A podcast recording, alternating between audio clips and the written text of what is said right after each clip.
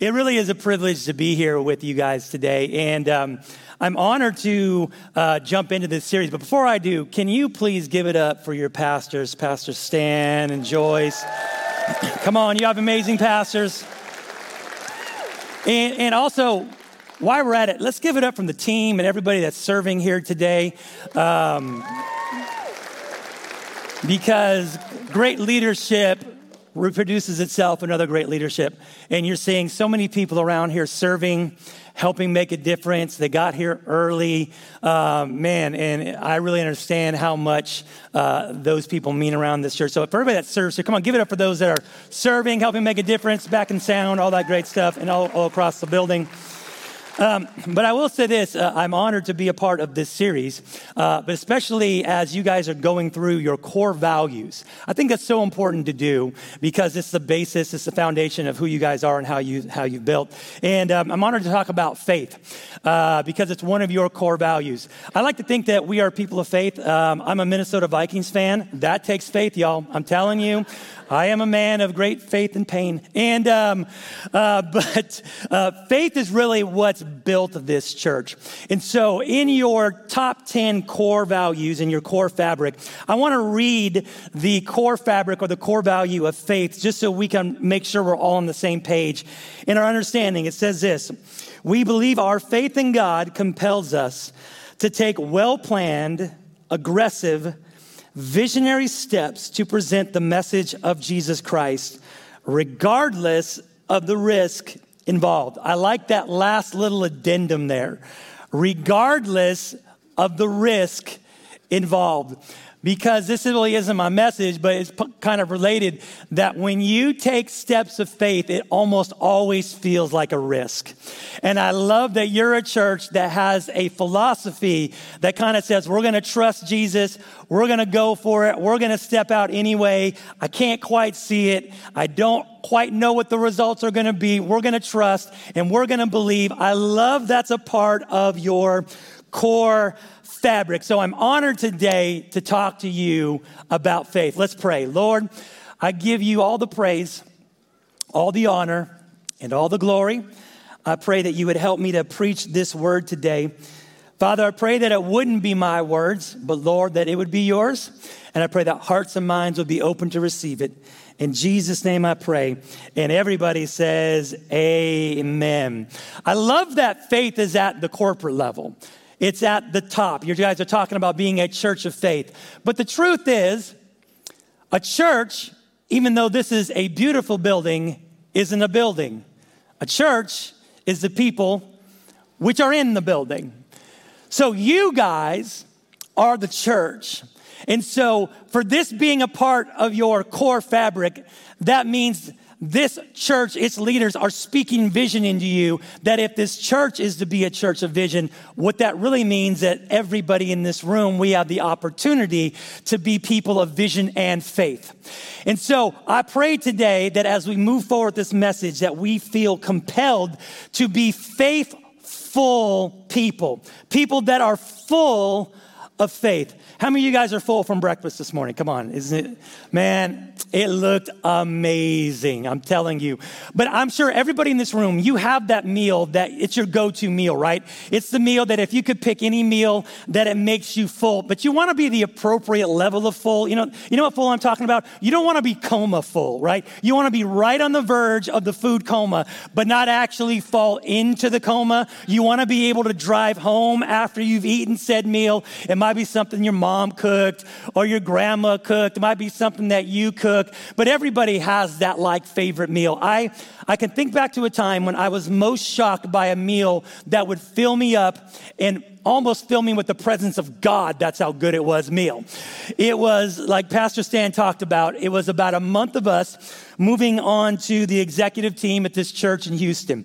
And the pastor that hired us said, Hey, let's go, let's go to a barbecue restaurant. And I have always wanted to try Texas barbecue. It's, I'm telling you, we lived there for a long time. It is just different. I don't know if Ohio has good barbecue. I'm sure you do, but Texas will win. I'm just telling you. I'm just saying. I'm just saying. I'm, I'm not. I'm not declaring that over you, but it probably is true. Anyway, and so I was looking forward to it. So we were driving. Said, "Hey, we're going to go to this restaurant." And I was like, "Hallelujah to the Lamb. Let's go." And so in my head, I was thinking brisket like like the brisket that just pulls apart. Come on somebody right? Or i was thinking ribs. I was going through all the things that i was going to have and really partake in this well sought after houston barbecue restaurant.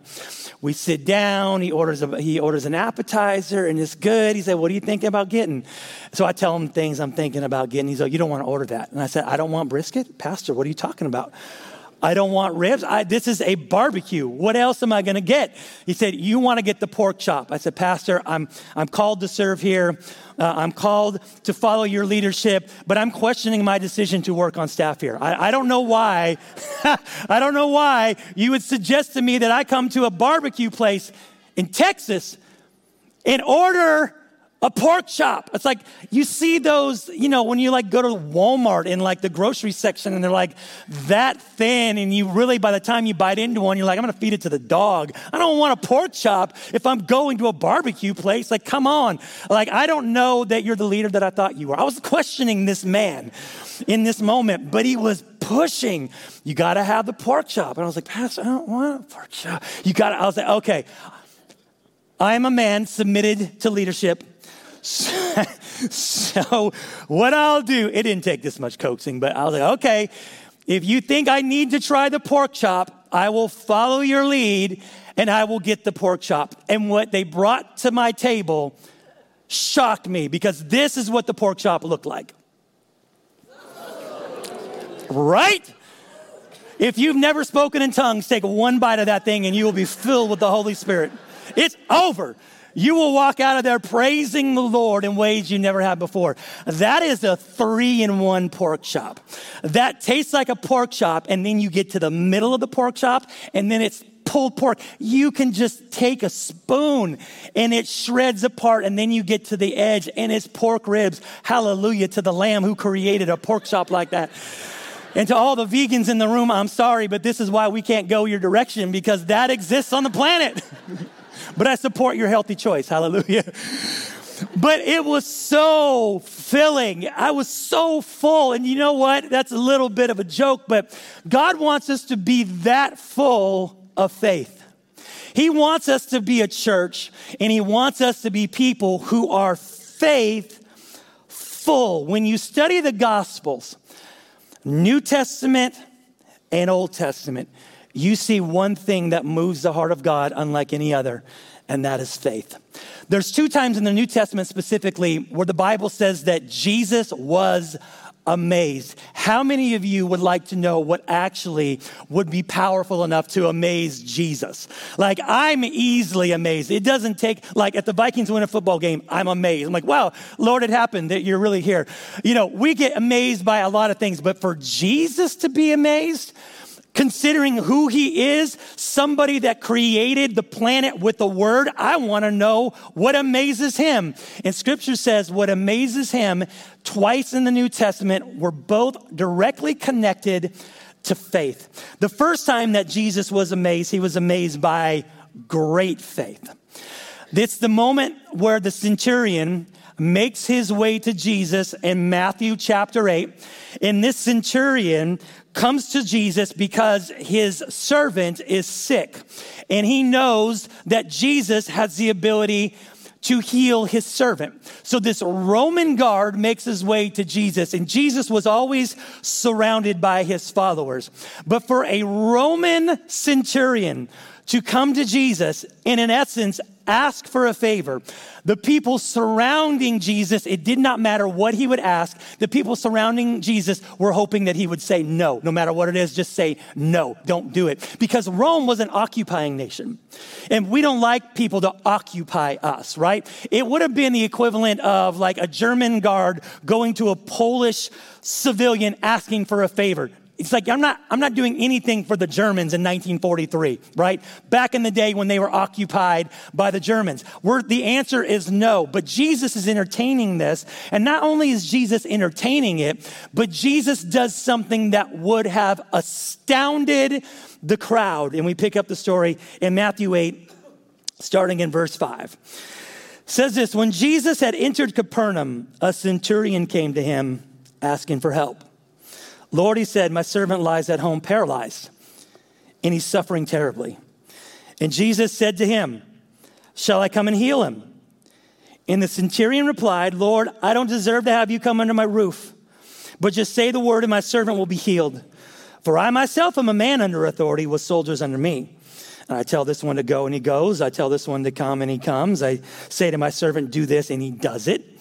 And when Jesus heard this, he was amazed and said to those following him, Truly I tell you, I've not found anyone in Israel with such great faith.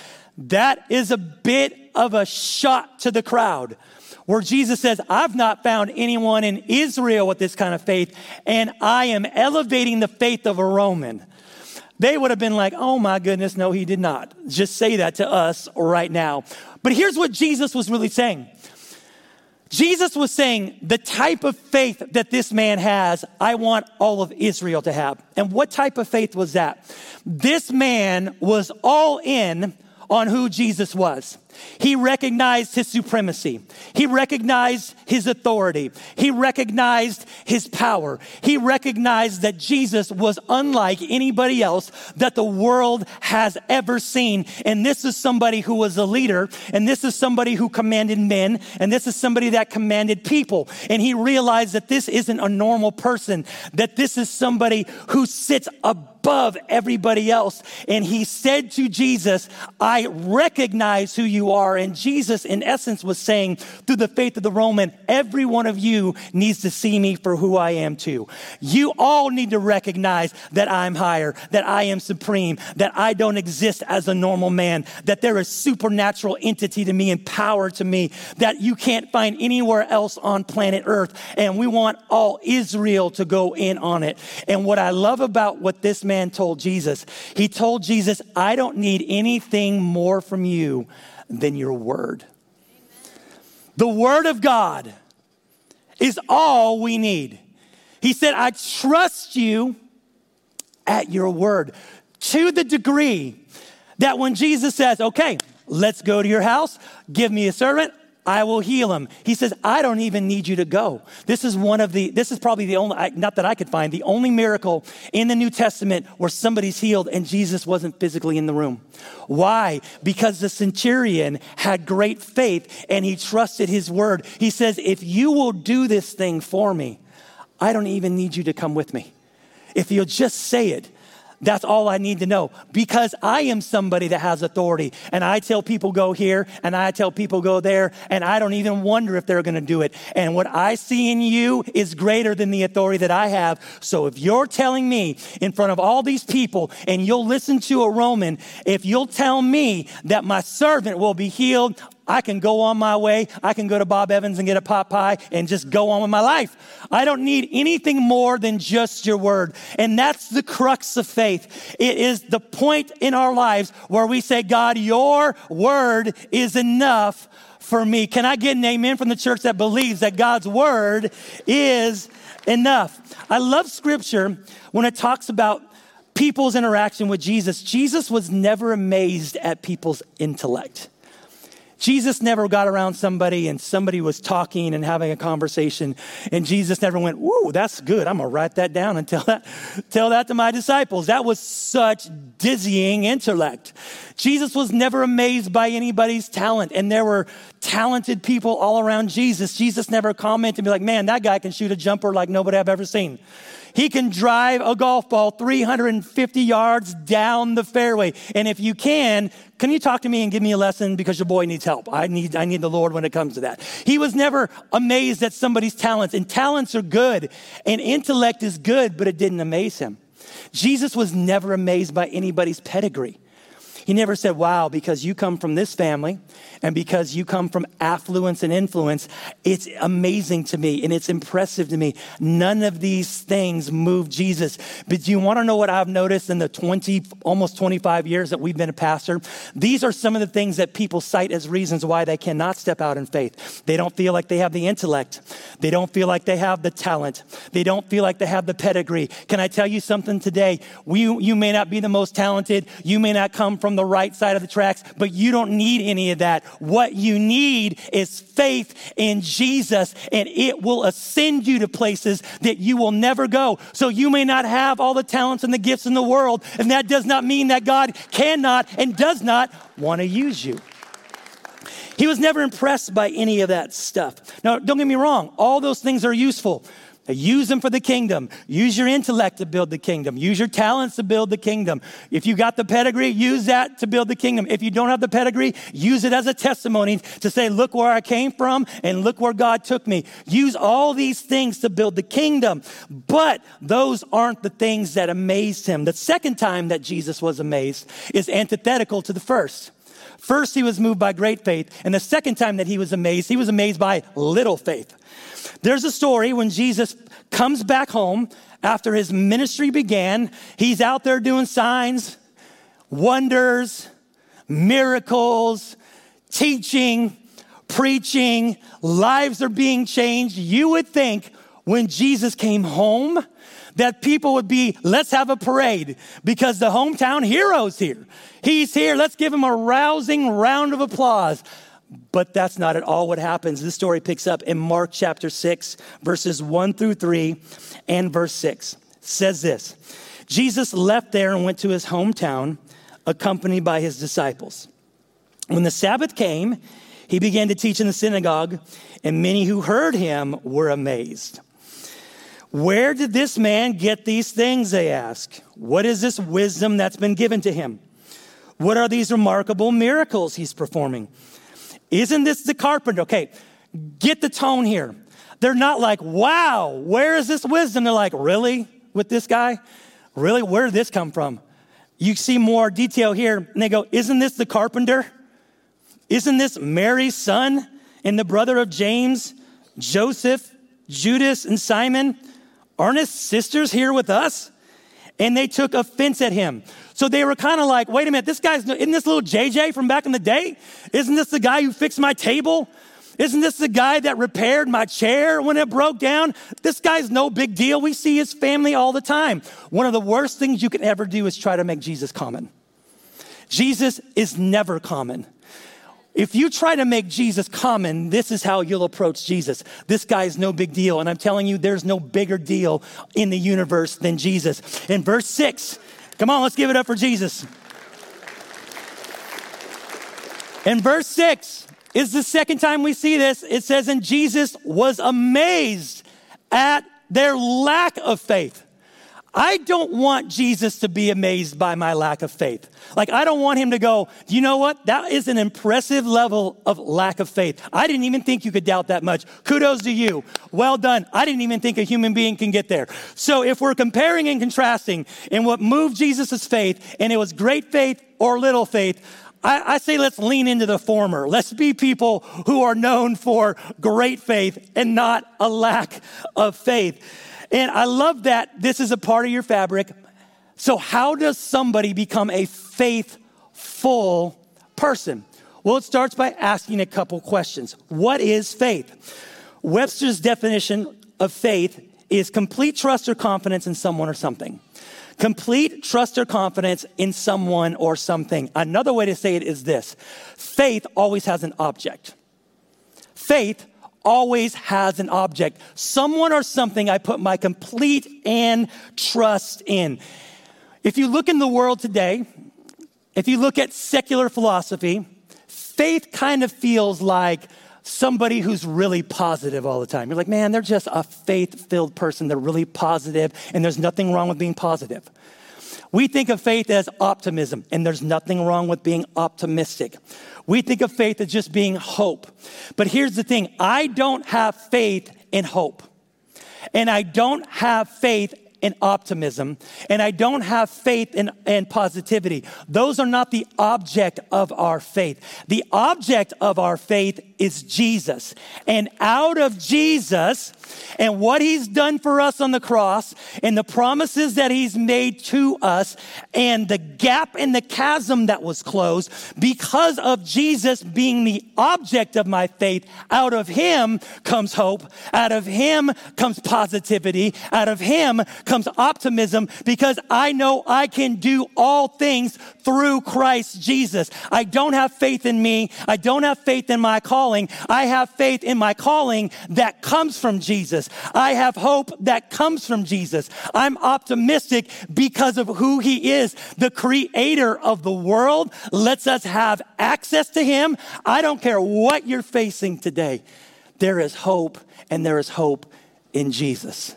That he is the object of our faith. That's where we set our sights. Jesus wasn't amazed at the centurion's optimism. Jesus wasn't amazed at the centurion's hope that his servant could be healed. Jesus was amazed that this man recognized and went all in on who Jesus was. That he was willing to come to a Rome, that he was willing to come to a Jewish rabbi and say to a Jewish rabbi publicly, I believe you're the authority and not Rome. I believe you are supreme and not my government. For a Roman centurion to place that kind of identification of authority would have been staggering at that time. And that's what moved Jesus, saying, You've got to be all in on me as the object of your faith. And that's what amazed Jesus with this Roman centurion. He says he sees that I am the object of his faith. So, because of it, he wasn't confident and hopeful and assured in anything else but Jesus. And that's why when you study in Hebrews chapter 11, the first verse, it talks about faith and it gives it a scriptural definition. It says, Now faith is the confidence in what we hope for and assurance about what we do not see. What do we hope for? Jesus and what he did for us on the cross. Are we assured because of it? Yes. Even if Jesus calls us to do things we cannot see, we trust him. In the context of Hebrews 11 is all faith. And if you read the next 39 verses in Hebrews chapter 11, all you see are people that stepped out in faith and stepped out in faith and stepped out in faith. And some got great results and some didn't see any results. But the people that got no results had the same amount of faith as the people that got great results. Because having faith isn't contingent upon outcomes. Having faith is contingent upon the object of our faith. And the object of our faith is always who? His name is Jesus. I love that. So, what we see here is that Faith is having total and complete confidence in someone or something. Faith has an object, the object of Jesus. The next thing we have to see about faith is this, is that faith, once we see who our faith is in, will always require action. Faith requires action. Can I get an amen from the church or, or a squirm? Because that's where it gets difficult. James says this in James chapter 2. What good is it, dear brothers and sisters, if you say you have faith, but you don't show it by your actions, hashtag ouch. Can that kind of faith save anybody? Verse 17. So you see, faith by itself isn't enough. Unless it produces good deeds, it's dead and it's useless. Verse 21. Don't you remember that our ancestor Abraham was shown to be right with God by his actions when he offered his son Isaac on the altar. You see, his faith and his actions worked together, and his actions made his faith complete. Now, James is a man of faith because James, as we just read earlier, is the brother of Jesus. How much faith would you have to have in your brother for your brother to ever convince you that he is the Son of God? If my brother came to me and said, John, I got to give you some good news. Okay, brother, let me hear it. I'm actually the Son of God. That's that's, that's cute. Yeah, okay, okay. I, I, know you're not the Son of God because I put you in a headlock yesterday and you couldn't miraculously get out of it. I know your mom, bro. There's no way that you are the Son of God. It's impossible. I'm never going to believe that about. I love you, my man. I love you. But I'm not going there. I knew you were off in the head. That's what we think about our brothers anyway. I knew your brain wasn't working, but now I know for sure that you clearly have brain damage. It might be from the headlock and the lack of oxygen. The only thing, okay, you want me to believe in you? I'll believe in you if you ever raise from the dead. That's it. That's the only way I'm believing in you. And then Jesus is like, oh, he's like, I believe. I believe you rose from the dead. So this is somebody that is a man of great faith. And what James is telling us here is he's saying to be faithful means you can't be static.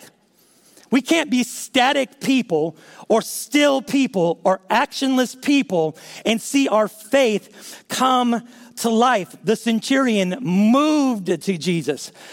Faith requires that we take action steps. It's not just believing something that's good.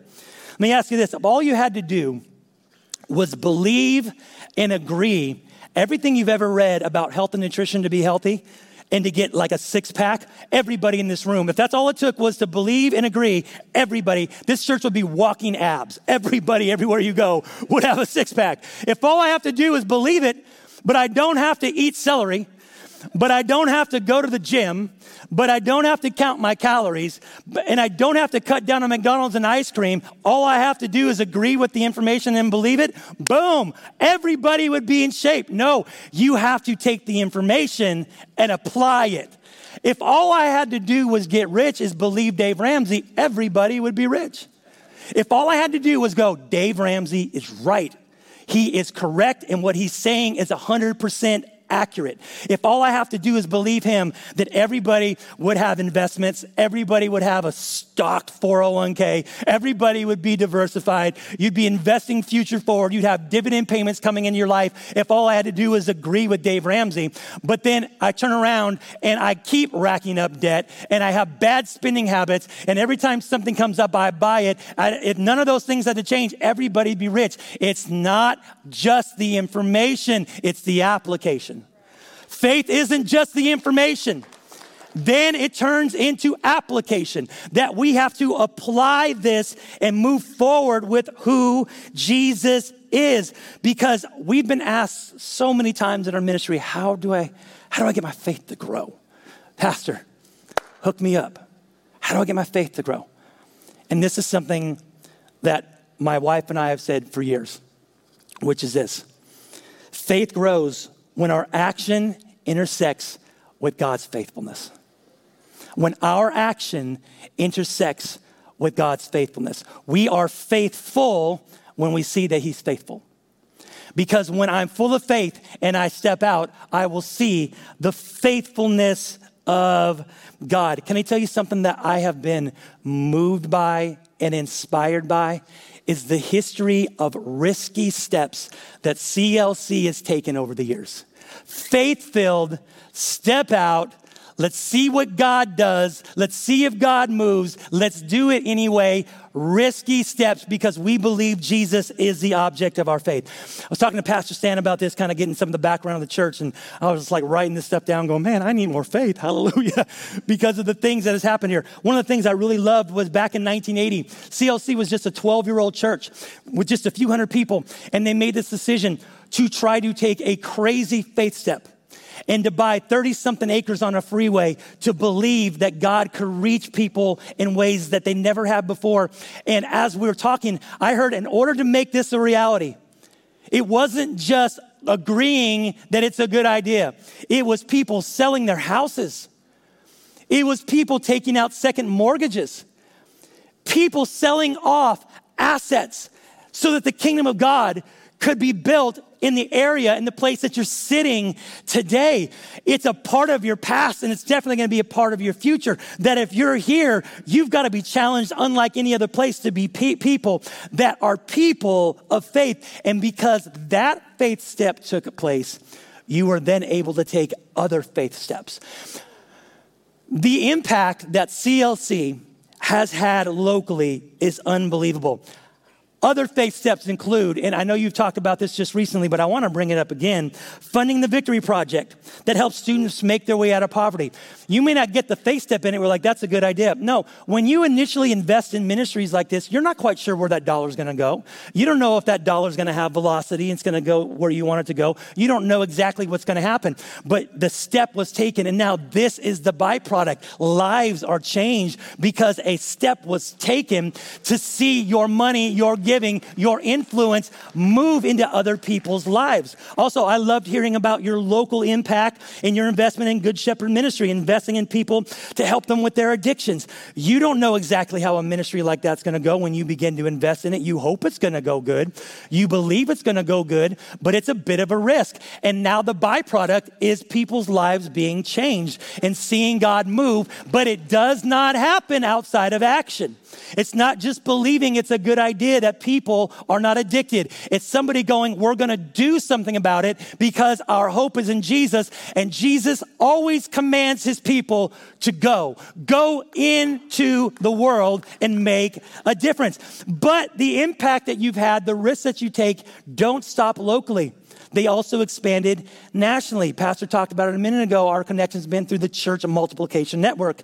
That is an organization that believes that there uh, needs to be a life giving church in every community because Jesus is the hope of every single community. But when you give to something like that, you're hoping that you're giving to people that their churches are going to take root and they're going to grow, but you don't know for sure. And now CMN has literally launched over 25, 2,800 churches in just the last 10 years in America alone because of your investment and because of your giving. Your, your investment in Mercy Multiplied invests in trafficking. We all know and believe that trafficking is a bad idea. Can I get an amen? We don't want people trafficked. But the faith step is to say, we're going to support it. We're going to talk about it. We're going to have you pray about it. It's not just believing, it's taking action. And one of the most amazing things that I've heard the steps that you've taken started back in 2007. You started one ICBC church in Africa. It's one thing to invest locally, it's one thing to invest nationally. It's another thing to invest internationally. Because you don't know how your money is going to be used overseas.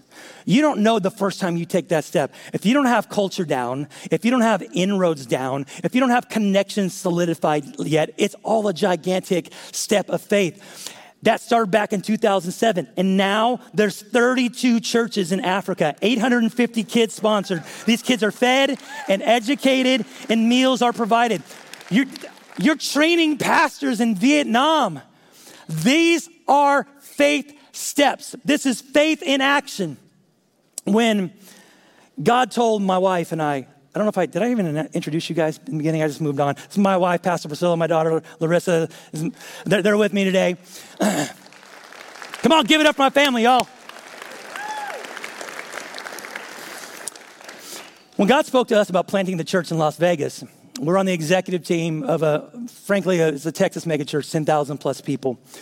And when it comes to church jobs, that was a good one. when it comes to just security, and the ability for them, they were taking care of us. And, and my son was born in Houston, and my daughter really took some of her most formative steps there. We have a community there. There's people that we are leading. We're having the opportunity to influence thousands and thousands and thousands of people, and you're in a groove. And then God comes and says, Hey, I want you to plant a church in Las Vegas. And we kind of went, Did you say Dallas? Did you say Dallas where I can still get the barbecue? See how I tied it back? Anyway. Clearly, I'm hungry. Uh, did you see Las Vegas? Lord, have you seen Las Vegas? Do you know what goes on there? It's called Sin City. Like, Lord, did you get that wrong? I, do you see where we are? But here's the, here's the thing with faith sometimes you have to leave behind what is for what can be. And we had to wrestle with that. And so we went through a season of wrestling like, I don't think the Lord was right. I think we're right. And our security is good and I like where I live, and I like where my kids go to school, all the things we think about, right? Especially guys when it comes to taking care of our families, that we want to make sure our family is good. We, we care about our families. And so you're taking the step that feels like you're putting your family at risk, and then you've got to go, what's the object of my faith? Is it me and my ability to create income and finance, or is it in Jesus? And so, Lord, okay, I'm going to put my trust in you. And me and my wife are talking, and we're like, what are we going to do? And, and we're starting to kind of like leak the information out.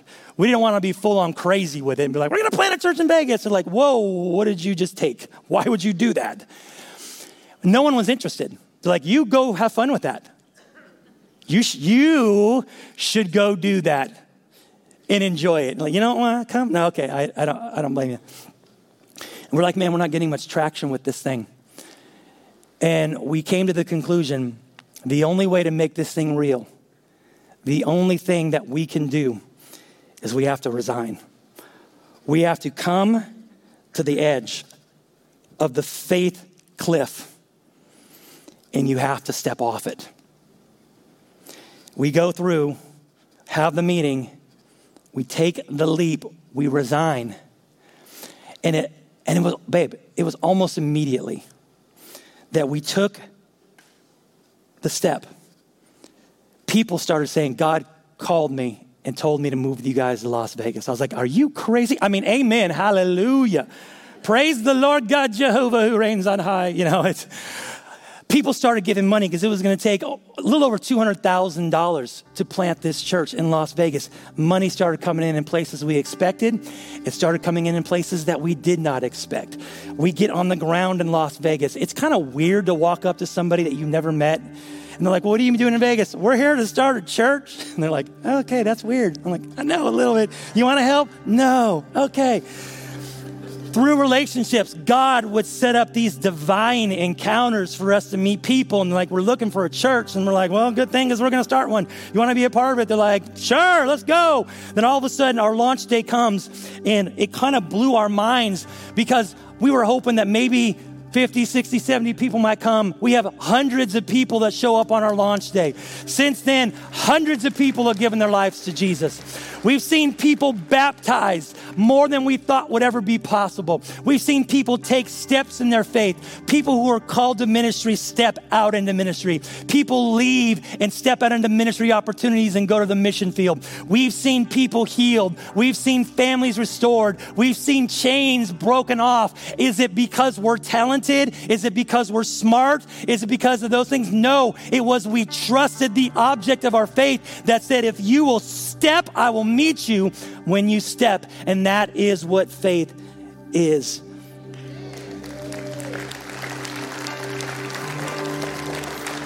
Here's the last thing, and, I'm going to wrap it up. What amazed Jesus also about the centurion's faith is the centurion had faith for somebody else. He didn't come to Jesus and say, Man, man, I sprained my back playing pickleball. Can you heal me? He didn't he said, Lord, I've got these bunions, man. I've had them since 1987. Lord, can you can you hook a brother up? Can you heal me here, Lord? Lord, Lord, I've had migraines. He didn't come for himself. He took a faith step for somebody else. And when it really comes down to faith, you'll learn something the longer you're a Christian. It's about me, but it can't be all about me. It's about me, but it can't be all about me. Why? Because the object of our faith didn't make it all about Him, He made it all about other people. So for you, your faith step today, it may not be God's telling you to go to Las Vegas to plant a church. It may be, if so, call me, I'll help you. But it might be something simpler. It might be the Lord's been talking to you about joining a group right here at CLC and you feel a little uncomfortable, maybe you, are introverted by nature and you're like, oh, I don't want to go into a new space. And if you're introverted by nature, there can be some anxiety with that, but you felt the Holy Spirit saying, Trust me, take a step. I'm the object in your faith, of your faith. Don't listen to your anxiety, listen to me. Maybe it's as simple as joining a group here at CLC. Maybe it's starting a group the next time that there's groups to be started. Maybe it's something as simple as inviting that coworker or that neighbor to church. I don't know if you know this, but the statistics still, still bear this out. 86% of people that come to church aren't invited by a pastor, wasn't hit by creative marketing, they were invited by a friend. And they make their way into church and they hear the gospel and their family changes. Maybe it's something simple as starting that business that the Lord asked you to start. Maybe the Lord wants you to run for office and be a biblically valued based individual because how many of you know we need that in America more than we've ever needed it in any time in the past? People that have biblical values and find themselves in places of authority. I don't know what your step is, but all I know is you need to take a step. Why? It's the core fabric of who you are as a church. Step out, risky, go for it. Let's see what happens. Let's trust Jesus type of faith. Can we stand to our feet as we're going to close? Here's what I want us to do. I know the Holy Spirit's speaking to some of you. Some of you have big steps that He wants you to take.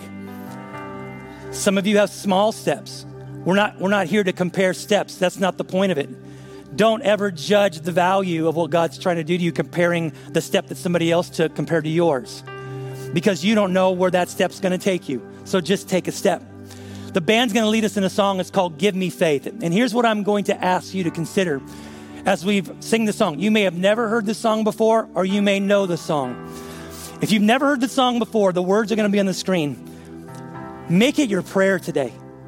Make it your prayer that if you're struggling with your faith, that God would help you with it, a faith that amazes Him today. If you're doing good, I pray that it motivates you and inspires you to take more steps of faith. Keep taking them. If you're doing good, doesn't mean check out of this message. I would lean back into God and go, okay, God, what else do you have for me? Because guess what? If there's air in your lungs, there's always more. God's not done with you. I don't care if you're 18 or 88. God is not done with you, sir. And God is not done with you. You are not done at all taking faith steps. I don't know where you land today. We all need to process and consider another step. So, as the band leads us in this song, let's engage God and pray that God will show you what's next. And some of you already know, and I pray He gives you the strength to do it. Let's worship God for just another moment.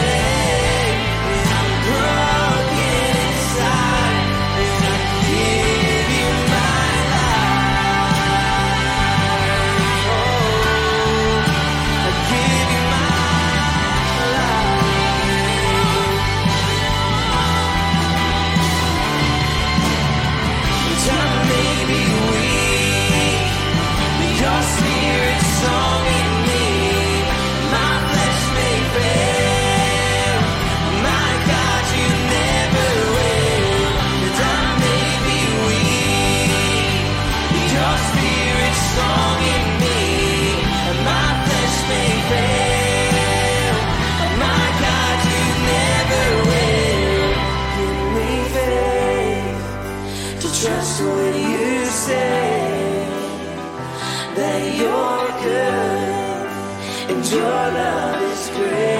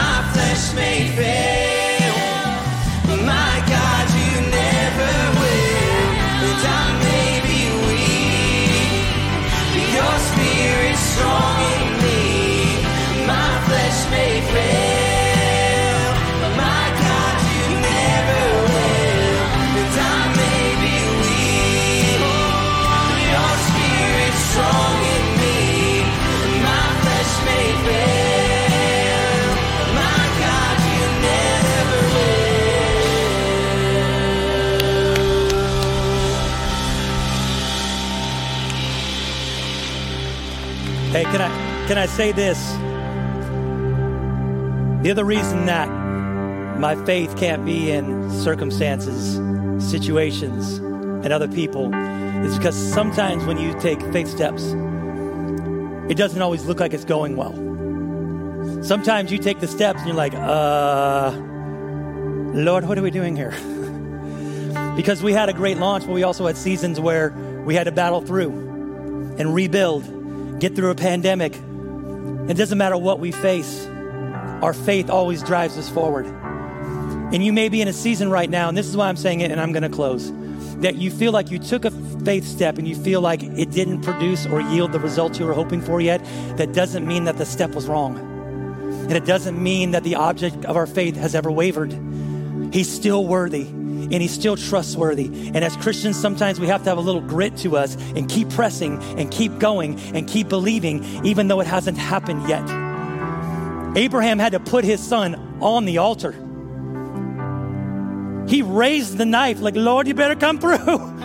That looks like it's failing until God comes through. So if you're here today and you're in the middle and you feel like you took a faith step and you're frustrated, I'll say, I get it.